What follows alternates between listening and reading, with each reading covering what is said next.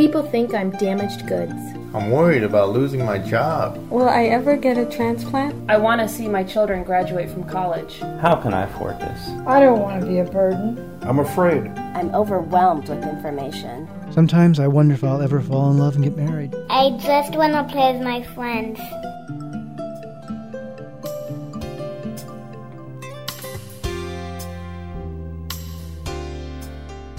You're listening to Kidney Talk, streaming health, happiness, and hope to the renal community with your hosts, Lori Hartwell and Stephen Furst. Welcome to Kidney Talk. We have a repeat guest today. Inspector Philip Tuso is a board certified nephrologist and he's received numerous awards. Now, tell me about these awards. Your mother well, didn't give them to you, did she? We've been blessed to receive the Spirit of Nephrology Award. That was in 2008. And then I recently won a Kaiser Award called the David Lawrence Community Service okay. Award for the wow. work we've done with the community and trying to help patients on dialysis with And you're so modest. You're very well, modest. I mean, you didn't say talk about the Golden Globe you got too.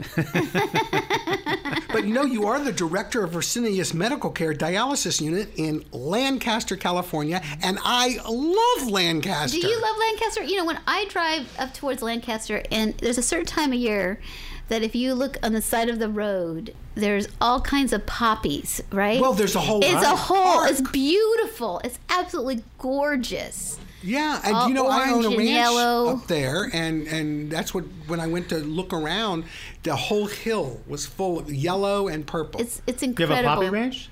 No, it's not a poppy ranch. It's uh, it's uh, you He's know, in another business exactly.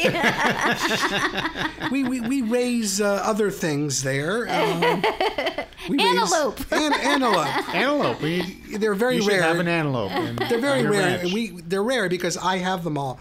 But we're going to talk. You wrote a book. I can't believe it. I've written four books. Four books. And why why did you write uh, four books? One wasn't enough, huh? Well, the first one uh, was about my patients because my patients would come see me for a Mm-hmm. consultation and they would say no one ever told me I had kidney disease. So we wrote a book called Who Stole My Kidneys? Who stole my kidneys? Right. And it's a story of four patients who've had a different uh, value system and their approach to dealing with their kidney disease. Oh, I love Wow, that. that's Is that who published that? And is that available? Author House, that's available, and I'd be happy to send it to Lori for. okay, that's great. We'll post put it on with the this website. show. Yeah. That's great. All the books are, are free. They're on our website for free, and if people want them, we give them away for free. So free. free, Wow. At no charge. no charge. No charge because when you better than use the word free? free, it's like it, people think it didn't cost anything, and it did cost It does something. cost, as you know, It to do costs these things to costs, it so- costs, so it's a no charge. No charge. So you wrote a book called. Uh, how do I survive on hemodialysis? And I think that this is a very important topic because there's so many things you have to remember, and you laid it out in different chapters. So, chapter one says, you know, adjust to all the medication with kidney disease. Um, tell, tell us what you mean by that. Well, that's very important now, since, as the two of you know, many dialysis patients are on many medications, and they rely on the prescribing doctor to adjust the dose for their renal failure. And that doesn't always happen because you see a lot of doctors who may or may not be a nephrologist or may mm-hmm. understand the degree of your kidney function. And a lot of the medications we take, from blood pressure medication, antibiotics, need to be adjusted for the level of your kidney function. Well, and that has happened to me too. I went to a doctor and they, um, and actually a cardiologist, and they've given me a medication, but it could make my creatinine go higher. And it's a it's a heart medication, and so I always try to check with my nephrologist before I start any medication, because you you think all doctors know about medications, but kidney doctors are the smartest. Uh, I agree. Now, you know, I, I, I was told different things. What is the average lifespan of somebody on dialysis? And I heard it's pretty low. Yeah, the average lifespan, the mortality rate on some studies it can be between 15 and 20 percent per year. Although in the United States, I think we're edging towards the 15 percent. And then um, at five years on being dialysis, it's down to 50, 60 percent survival, and at 10 years, about 10 percent survival. Yeah, Unless somebody- you get a kidney transplant, then Right. then you start to approach 98, 95% survival in the first Yeah, because. I know somebody came up to me and they said, "Oh, you're on dialysis," and I said, "Yeah." They said, "So that means you only have seven years to live, right?" How sad. Uh. I know. What an idiot person. Well, and I think too, That when they my talk about that, actually. half of the population are over 65. So some of it's due to just the aging process. That's correct. And I have one patient who went on dialysis at 19, and he's uh, 52 now. So he's been on dialysis for 33 years. wow. Wow. And I, he's obviously read this book because um, he's mastered it. because the second um, you know uh, point that you make is avoid inadequate dialysis treatments. Can you tell the audience what you mean by that? Yeah, we wrote this chapter because when we're on our rounds in the dialysis unit, everybody wants to know, can I reduce my time? And they want to know why they have to stay there for the, the four hours. So we try to put everybody on at least four hours. Some people require more to get adequate dialysis. And what we mean by that is uh, there's a measurement that we do on dialysis called your urea reduction Mhm. ratio. We've talked about the K- BUN. And, And- or the blood urea nitrogen, which is one of the levels we test in the blood for kidney function. They also have KT over V as another measurement they look at, right? Right. So we look at KTRV, which is a more fancier uh, calculation. URR is, I think, easier for the person who's on dialysis to understand. So Okay. the idea is that basically, when you're on dialysis, uh, we we test your blood before we start, and we test it at the end, and we see how what percent of the toxins are removed during dialysis. And we look for about a 70% reduction during the dialysis. So And- if you're not meeting that 70%, then your mortality rate starts to go up for the time that you're on dialysis. Now I know in other countries they do uh, dialysis longer. Like in France, I know they do it overnight, uh, and they bring meals and everything too. So uh, do you do you like that idea of doing it overnight? Well, you know, your kidneys work 24 7. Right. And if you're on dialysis, you're only getting about 12 hours of dialysis per week. And it's episodic treatment. So I think it's more natural for the body to have daily dialysis or continuing dialysis like you do for peritoneal dialysis. Right. So you So recommend something like a, a, a NxStage machine, uh, I- I home think dialysis. Next stage is a is a, a new alternative for home hemodialysis where we can do dialysis daily for a couple hours.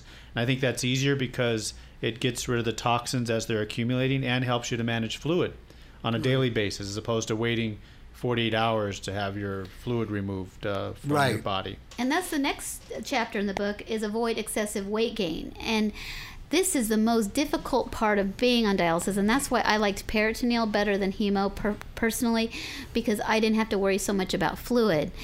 And it's so hard to say. I think I was on 1200 cc's a day. It's just Yeah, but I that's mean, that's the difference also with NxStage too. I didn't have to worry when I was on NxStage. I didn't have to worry about my fluids either. it, when you're on home dialysis because it's a more of the treatment Yeah, t- it, ta it gets taken off every day. it gets taken off Right. every day. Right. And but one of the things that you know you have to do to control your your weight is you have to control your sodium.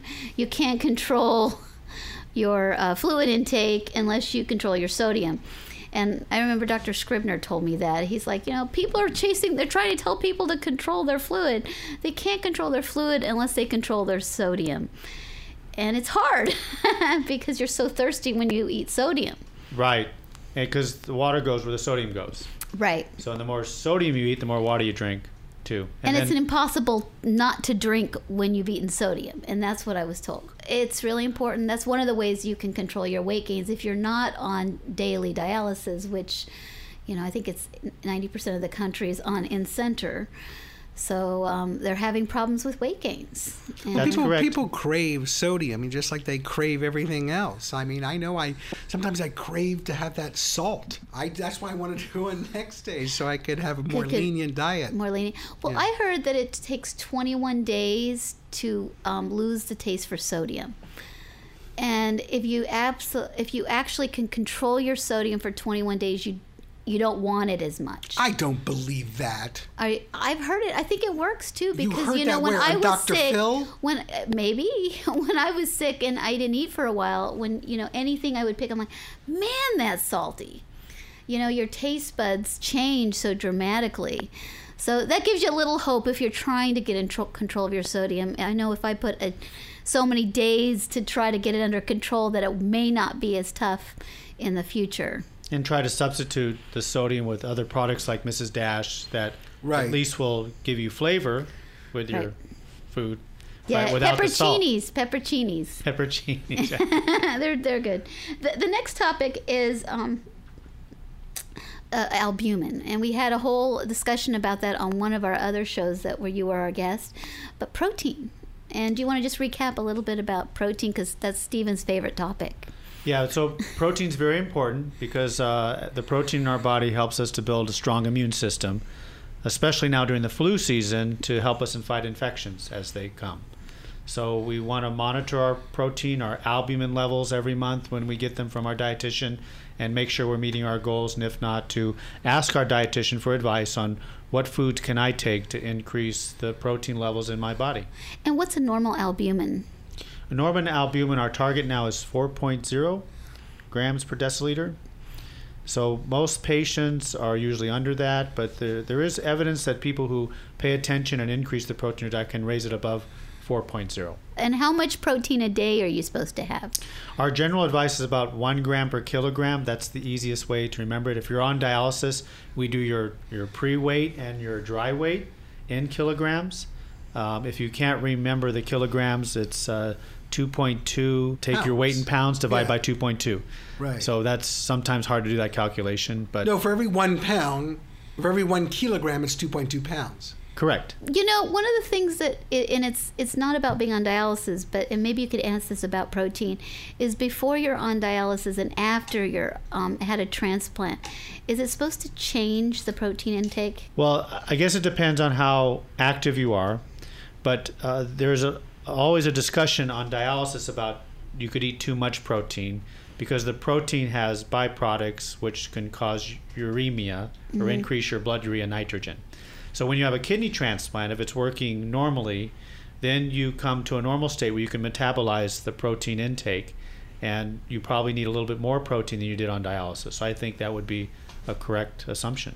And then what about pre-dialysis? If your if your kidney's kind of, you know, uh, starting to putter out, let's say, is it better to just limit your protein, or is it you don't want to become malnourished either?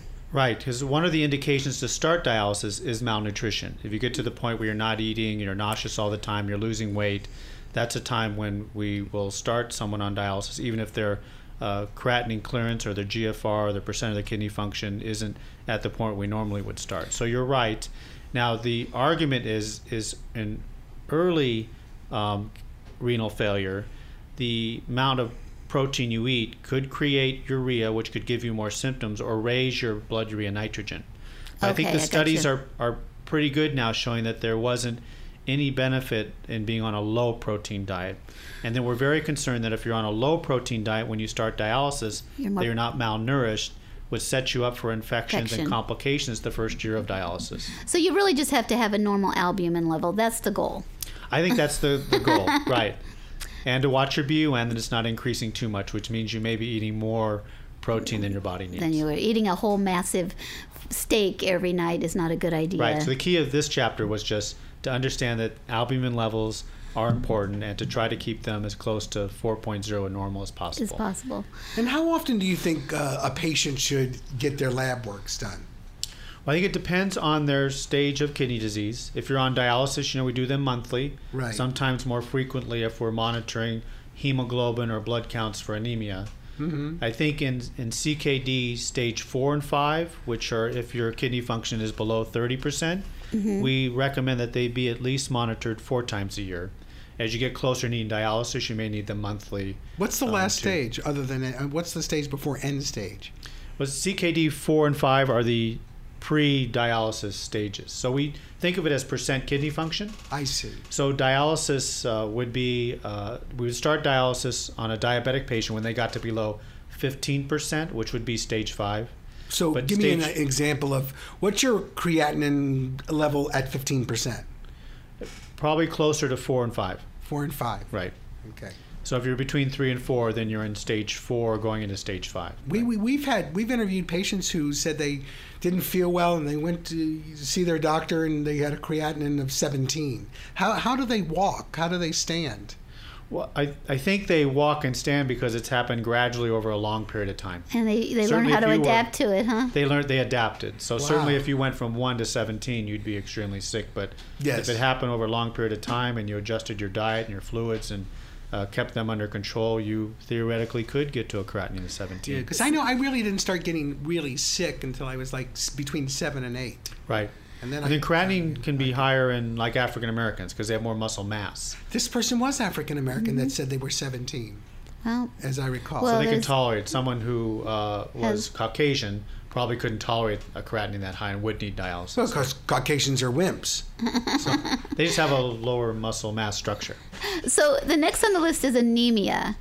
And I know that I've suffered from anemia, and it's just awful because it's No, you suffer from amnesia. that too. Ah. But it's helpful because sometimes it makes me forget you. Well, thank you. but you know, anemia is uh, there's been a lot of um, discussion on this topic lately in the dialysis industry, and uh, I guess the latest now is you need to keep a, a hemoglobin between 10 and 12. That's right. There's been a it's a very hot topic now. There's been black box warnings on the medication we use to treat anemia called uh, erythropoietin, which is a hormone made by our kidneys. Yes. And when our kidneys start to fail, we don't make as much as the hormone. So we used to thought that kind of more was better, but we're learning that more may not be better as um, we, the hemoglobin level goes up for patients who have coronary artery disease. A higher level may increase their risk of having a heart attack by just basically clogging their blood vessels. So well, I our- used to get blood transfusions before the EPO, 150 units of blood. I think I got before EPO, and once that that was available to be uh, to treat, I was thrilled because all you do is get an injection, and you don't need blood transfusions. But it's it doesn't work immediately. It takes a while, and um, you need to have proper iron levels and Right. So as we take we take the erythropoietin, we get it as a shot, either intravenously or subcutaneously, and it builds red blood cells, which uses up the iron. So we monitor our iron too, and we replace the iron when it's low intravenously while you're on dialysis. Do you remember what it was like to feel anemic? I, you know, I don't know if I was anemic.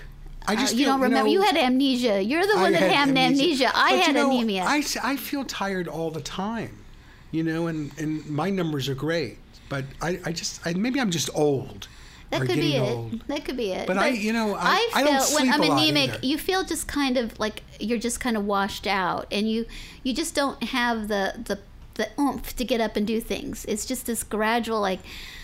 Well, It's, diabetics it's, have it's that like a lot flu. anyway. It's like a low level flu, and I can instantly tell the difference when I feel anemic. It's just, it's it's, and then you get short of breath. I notice that's the other thing. I get short of breath because you know.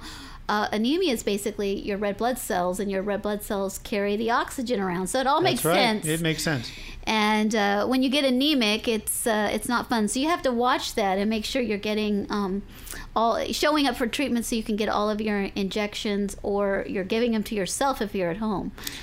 That's right. I think the, the the purpose of writing the book was to explain these different components, and so that uh, patients on dialysis understand what their measurable outcomes are, so they can compare what normal is and where they're at, and and keep uh, self monitoring on them whether they're keeping up with their goals. No, that it's so important. Um, Now, can somebody take over the counter iron pills? Do- I understand that they don't get absorbed very well. Is that true? But you can take them over the counter. I, I think some of the problems in people who are on dialysis is they have a lot of trouble with constipation. And the iron pills can cause constipation. So I didn't know that. And it can turn your stool dark colors too. So it's yeah, it's not fun. Really? yeah, It's I know, not like uh, uh, painkillers give you constipation. painkillers Uh, and some of our phosphate binders give you Really? constipation. Wow, I didn't know that. Yeah. So we encourage people who can take uh, the oral irons to take them, but most of them will say it's I'm having some GI upset, I'm getting constipation. Oh, and uh, we offer them on dialysis intravenous iron that they can get with their treatment when they get their erythropoietin. So the next topic is bone disease, and how do you avoid bone disease? Well, I, I think there's two components components to that, and maybe too much to go into discussion with our bone metabolism. But the, the basic issue is this: is our kidneys get rid of phosphorus, and when our kidneys aren't functioning 100%, the phosphorus builds up. As it builds up, it binds to your calcium level and precipitates out. and that can cause uh, hard rock heart syndrome Uh. or the calcification all over Right. your body. Is Blood that what makes you itch on your stomach? That's right. When your phosphorus is high, you you'll get micro calcifications in your skin, and it'll cause itching and what we call pruritus. Oh my gosh, Well, I was going crazy with that. I And was just- oftentimes their eyes turn red. Yeah, you can start to see red? it. Well, yeah, I've seen it in. Um, you know, every year we throw a prom for the teenagers with kidney disease, Right. and you know when they show up, you some kind can tell which patients aren't taking their That's phosphate right, binders exactly. 'Cause they have or red eyes? They have because red their eyes. eyes are just a little red with a little yellow tinge. And that's you can see it. They were like smoking grass. No, you can see it. It's so evident, and, and it's sad. Is when you start to see it in your eyes. It's kind of too. You know it's your already built. is up, right? Yeah, yeah. I've seen it, and I'm like, you. It, there's just a look, and um, it, it's it's unfortunate, but you can identify it, and you. I feel so bad because I know that they're going to have so many problems when they get older. If they don't take care of this, because this is something that'll get you later on, but you can't really reverse it. Right. And the, the, the new concern, though, is it increases your risk for fractures Right. because it weakens your bone. You get what we call renal osteodystrophy or renal weak bones, and they're more susceptible to fractures like osteoporosis. Right. And um, and then the importance of just exercising and keeping yourself strong really Right. helps. You know, there's Yeah. that vicious cycle because you know on dialysis and everything, you're you're kind of you feel weak, and then you say, well, you got to exercise, and it's like a vicious cycle. An interesting thing talking about weakness and being wiped out after dialysis is this issue of weight gain and fluid gain. As we kind of missed it when we talked about it earlier, but uh, a lot of the patients they gain a lot of water during dialysis. We try to take it all off in four Oh, yeah. hours, and they're just Yes. wiped out. Oh, absolutely. And if you're on NxStage, it's a little bit better because you're taking Right. off your daily need. But um, Each we, day. we see with patients who have this increased weight gain between dialysis, they get washed out. Then they're really, really thirsty, and as soon as they leave dialysis, they drink all the water up again, and then they go through this uh, same This cycle. vicious cycle. And some people, what they do, you know, it's like we did a show on how to cheat on dialysis, you know, and uh, How to cheat on say- your diet. How do you it's cheat like on your diet? Drink Di- right, be- drink a lot as much as you want right before dialysis. No, we didn't give that. adv- We kind of. No, said- I'm just. I didn't say That was your. did. That was your show. That wasn't my show. Uh, that was the one. That was my advice. Drink, drink eat as much cheese and and drink as much yeah, that you wasn't very good advice. That's why we have doctors on the show. I don't want to hear that. I know. He only played a doctor on television, so Okay. every once in a while he likes to give advice. Uh, the next thing is potassium. And, uh, you know, potassium is important because it, it can basically make your heart stop, right? That's right. High potassium can cause sudden death, and you know lethal injections. now that's a uh, bad side effect. Sudden death? Yes. Sudden death's a bad side effect. Yeah. And it's Yeah. silent. That's what's concerning. You so know. you can be eating a lot of potassium, not know you're doing it until it's too late. And it's not uncommon for some of our patients to come in with potassium levels of seven or eight, with normal being three to four. And um, it's just very dangerous. So it's it's something that you may not feel, but you just got to be aware the foods. I'm eating can really hurt me if I'm not careful. Yeah, and it's uh it it's doable though. You can like dialyze potatoes like we talked about and have um there's all kinds of apples that you can eat and grapes and So there's different things. The high potassium Green seems to be very hard during the summer. 'Cause A lot of our fruits come out, our bananas, our tomatoes. We get vegetables, tomatoes, uh, and we're talking about mangoes. Mangoes are a very high Is source that a of summer potassium. fruit? You mean? Yeah. The summer fruits are higher in potassium. Like Well, because I think we're eating more fruits during the summer. oh Yeah. Watermelon's another big one. People go berserk on watermelon. Their potassium comes in high, but potassium is a really good fruit. It's low in potassium. Uh, Which- banana or not Ba- bananas? bananas apples. apples, apples, apples and grapes and um, apples I- and grapes are are good. strawberries. Strawberries are are, good okay. fruit choices. And what about other summer Berries. fruits like like peaches and nectarines and that you only see during the summer? How are they? I think ap- uh, nectarines are kind of intermediate. Uh, Yeah, I think too. they're in the medium zone. Right. Yeah, As apples opposed are to the oranges best. are in the bad zone. Apples. And I Apples love are the apples. best. and you know the what? They last a long time. And uh, frozen grapes are really good. To take the grapes and put them in the freezer, they're really good. They're like little popsicles. well, the next one is um, so how do you control your risk of having a heart attack? I mean, it, literally, that's the number one cause of people dying when they're on dialysis. They don't die of kidney failure; they die, die of heart failure. That's correct. So we still want to be aware of those things that can cause heart attacks, such as high blood pressure, high cholesterol, and diabetes uncontrolled.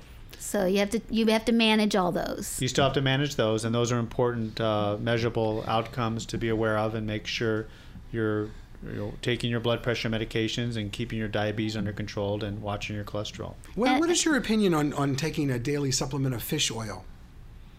Uh, fish oil is not really evidence based, and there's some kidney diseases that it's beneficial, particularly IgA nephropathy seems to have a beneficial effect. But we, we recommend uh, a little bit of fish oil. I think is okay as protection for your heart. But I mean, give me the millig- amount of milligrams you should have per day. I, I think uh, fish oil tablets. I think come in grams. I think I meant grams, I yeah. meant- yeah. So I think it's one one to two grams a day would would be okay. But the problem with fish oil, you know, is they get a lot of uh, gas with that. Yeah, I you know I So the took more- some fish oil one time and I felt like I ate fish for days. I mean I couldn't. I Really? just yeah I just maybe it was old fish oil. I don't know, but it, it just had that taste. Oh, I You never taste. just taste. I take a taste lot of fish oil. You do. That's a, Yeah, I know. You're Yeah. okay. I guess. I don't know. The other doctor, my other doctor, he's told me kind to take it. he's getting kind of shiny. scales. and I smell like a mackerel. um, and one of the most important things because uh, and it's the, the the last chapter in the book. But wait a um, second. I just want to go back one oh. thing. What about the baby aspirin a day? What do you think of that? Baby aspirin is very important, and there's uh, some evidence to suggest too that it prevents clotting or thrombosis of your fistulas and your catheters. So we recommend baby aspirin, 81 milligrams a day. And the last one is infections because uh, infections are deadly. And uh, I know one of the the highest ways to get an infection is having a catheter. Right, not not a peritoneal dialysis catheter, but a vascular A catheter by access.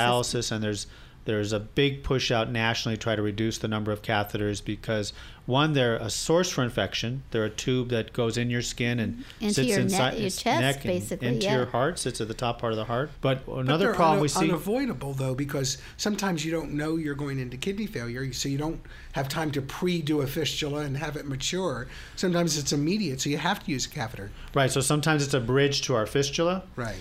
But uh, I think patients need to understand that it's important not to uh, continue the catheter because a lot of patients like it.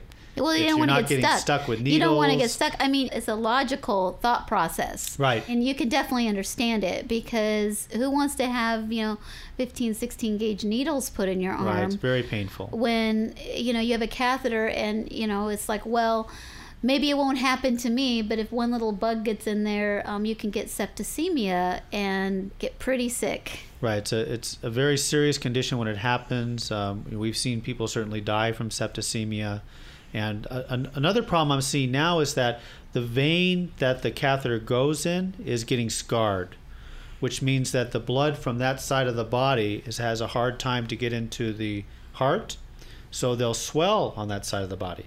And if they've had catheters on both sides, they start to get swelling of their neck and their face. oh my goodness. So it's an, another reason why not to keep these catheters for a long period of time. And encourage your doctor to see if they can get a fistula or a graft in you and to get the catheter out of you. and and then always choose you know if you can get worked up for a transplant get on the list Exactly right. That's our that's our That's- number one that's goal number is to one get people goal you're transplanted. to yes because infection what are there any other ways that i mean you know when you're in a dialysis facility you can get other kinds of infections there so you really have to you know you know take universal precautions and make sure the healthcare professionals around you are taking universal precautions. Well, specifically during, the, yes, to hold your uh, the nurses and technicians, taking hold them accountable to make sure they're wearing their gloves, they're washing their hands, they're using their masks, and also too with the flu season now, uh, to make sure you're up to date on your pneumonia shot, you get your flu shot, and now we're going to have an extra one, this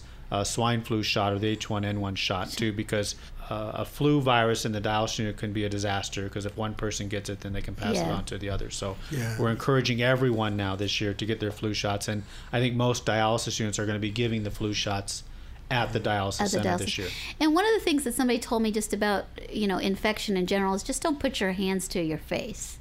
You know, I do because that all the time. you know, but don't touch your nose and your eyes because you go around you you know you open a door and then you touch your eyes and your mouth and that's so if you it's hard not to touch your face with your hands. I think you subconsciously do it. I know, but you try not to, especially during Right. flu season. I mean, I try it's to get weird, in you that know, You wash your hands in a public bathroom, and then you take the handle and open the door. I You know. it's really weird. You I know.